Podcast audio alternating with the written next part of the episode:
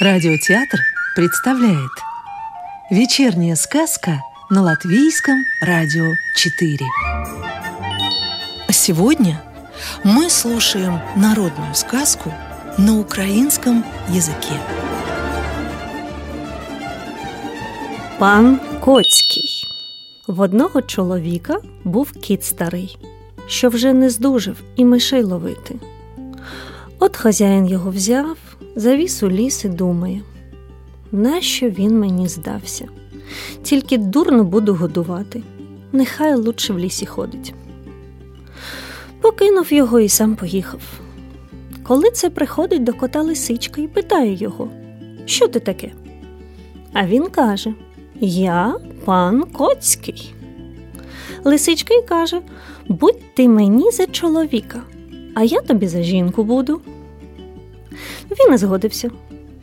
Веде його лисичка до своєї хати, так уже йому годить, уловить де курочку, той сама не їсть, йому принесе. От якось зайчик побачив лисичку та й каже їй Лисичко, сестричко, прийду я до тебе на досвідки. А вона йому Є у мене тепер пан Коцький, то він тебе розірве. Заєць розказав за пана Коцького вовкові, ведмедеві, дикому кабанові.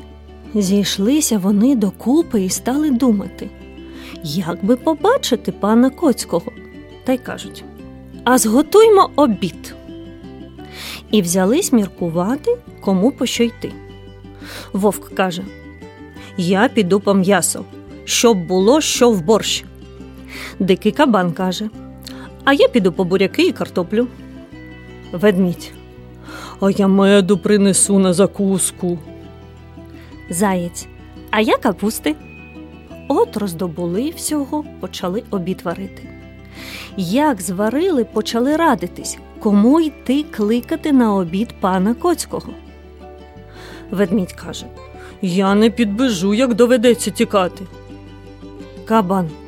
Я теж не повороткий, я старий вже і трохи не добачаю. Тільки зайчикові й приходиться. Прибіг заєць до лисичиної нори. Коли ця лисичка вибігає, дивиться, що зайчик стоїть на двох лапках біля хати, та й питає його Чого ти прийшов? А він не каже Просили вовк, ведмідь, дикий кабан, і я прошу, щоб ти прийшла зі своїм паном Коцьким на обід. А вона йому Я з ним прийду, але ви поховайтесь, бо він вас розірве. Прибігає зайчик назад та й хвалиться. Ховайтесь, казала лисичка, бо він, як прийде, то розірве нас. Вони почали ховатися. Ведмідь лізе на дерево, вовк сідає за кущем, кабан заривається у хмиз, а зайчик лізе у кущ.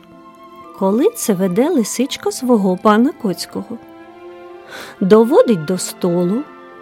А він побачив, що на столі м'яса багато, та й каже Мау, мау, мау. А ті думають, от вражого батька син ще йому мало. Це він і нас поїсть. Виліз пан Коцький на стіл та почав їсти аж за ушима лящить, а як наївсь, то так і простягся на столі а кабан лежав близько столу в хмизі. Та якось комар і вкусив його за хвіст, а він так хвостом і крутнув. Кіт же думав, що то миша, та туди, та кабана за хвіст, а кабан як схопиться та навтіки. Пан Коцький злякався кабана, скочив на дерево та й подерся туди, де ведмідь сидів. А ведмідь, як побачив, що кіт лізе до нього, почав вище лізти по дереву, да до такого доліз, що й дерево не задережало. Та він додолу й впав гуп та просто на вовка і мало не роздавив сердешного. Як схопляться вони, як дременуть, та тільки й видко. Зайці собі за ними забіг не знать куди.